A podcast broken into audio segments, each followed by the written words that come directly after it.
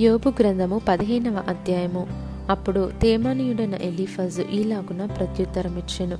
జ్ఞానము గలవాడు నిరర్ధకమైన తెలివితో ప్రత్యుత్తరమియ్యదగున తూర్పు గాలితో తన కడుపు నింపుకొనదగున వ్యర్థ సంభాషణ చేత వ్యాజ్యమాడదగున నిష్ప్రయోజనమైన మాటల చేత వాదింపదగున నీవు భయభక్తులను వ్యర్థము చేయుచున్నావు. దేవుని గుర్చిన ధ్యానమును హీనపరచుచున్నావు. నీ మాటల వలన నీ పాపము తెలియబడుచున్నది. వంచకుల పలుకులు నీవు పలుకుచున్నావు. నేను కాదు నీ మాటలే నీ దోషమును స్థాపించుచున్నవి. నీ పెదవులే నీ మీద సాక్ష్యము పలుకుచున్నవి. మొదట పుట్టిన పురుషుడవు నీవేనా? నీవు పర్వతములకు ముందుగా పుట్టినవాడవా? నీవు దేవుని ఆలోచన సభలో చేరియున్నవాడవా? నీవు మాత్రమే జ్ఞానవంతుడవా? మేము ఎరుగనిది నీవేమి ఎరుగుదువు? మేము గ్రహింపనిది నీవేమి గ్రహింతువు నెరసిన వెంట్రుకలు గలవారును చాలా వయస్సు మీరిన పురుషులను మాలోనున్నారు. నీ తండ్రి కంటేను వారు చాలా పెద్దవారు. దేవుడు సెలవిచ్చిన ఆదరణ నీకు తేలికగానున్నదా ఇట్లు నీతో మృదువుగా పలకబడిన వాక్యము తేలికగానున్నదా నీ హృదయము ఏల కృంగిపోయెను నీ కన్నులు ఏల ఎర్రబారుచున్నవి. దేవుని మీద నీవేలా ఆగ్రహపడుచున్నావు? నీ నోట నుండి అట్టి మాటలేలా రానిచ్చుచున్నావు శుద్ధుడగుటకు నరుడు ఏ పాటివాడు? నిర్దోషుడగుటకు స్త్రీకి పుట్టినవాడు ఏ పాటివాడు? ఆలోచించుము. ఆయన తన దూతలయందు నమ్మిక ఉంచాడు. ఆకాశ వైశాల్యము ఆయన దృష్టికి పవిత్రము కాదు. అట్లుండగా హేయుడును చెడినవాడును నీళ్ళు త్రాగునట్లు దుష్క్రియలు చేయవాడును మరి అపవిత్రుడు గదా? నా మాట ఆలకింపుము నీకు తెలియజేతును. నేను చూసిన దానిని నీకు వివరించెదను. జ్ఞానులు తమ పితరుల యొక్క నేర్చుకొని మరుగు చేయక చెప్పిన బోధను నీకు తెలిపెదను.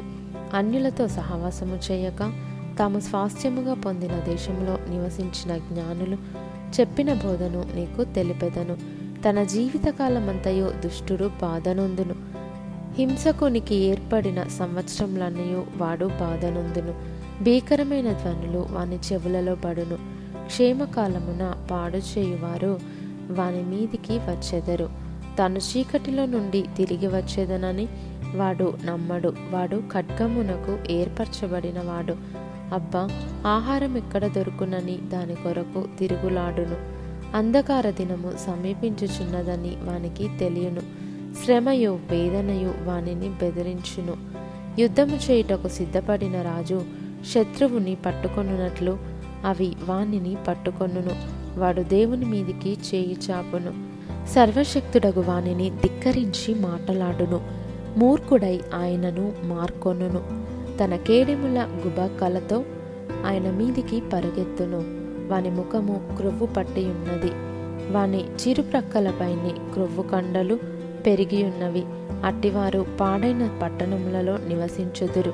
ఎవరునూ నివసింపకూడని ఇండ్లలో దిబ్బలు కావలసి ఉన్న ఇండ్లలో నివసించెదరు.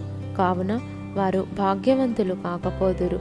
వారి ఆస్తి నిలువదు. వారి సస్య సంపద పంట బరువై నేలకు వంగదు. వారు చీకటిని తప్పించుకొనరు. అగ్నిజ్వాల వారి లేత కొమ్మలను దహించును.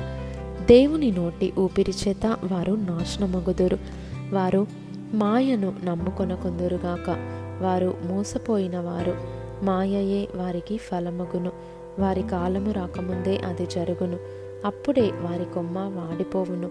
ద్రాక్ష చెట్టు పిందెలు రాల్చున్నట్లు ఆయన వారిని రాల్చును. ఒలీవ చెట్టు పువ్వులు రాల్చున్నట్లు ఆయన వారిని రాల్చును. భక్తిహీనుల కుటుంబము నిస్సంతువగును. లంచగొండుల గుడారములను అగ్ని కాల్చివేయును. వారు దుష్కార్యమును గర్భమున ధరించి పాపము కందురు వారి కడుపున కపటము పుట్టును.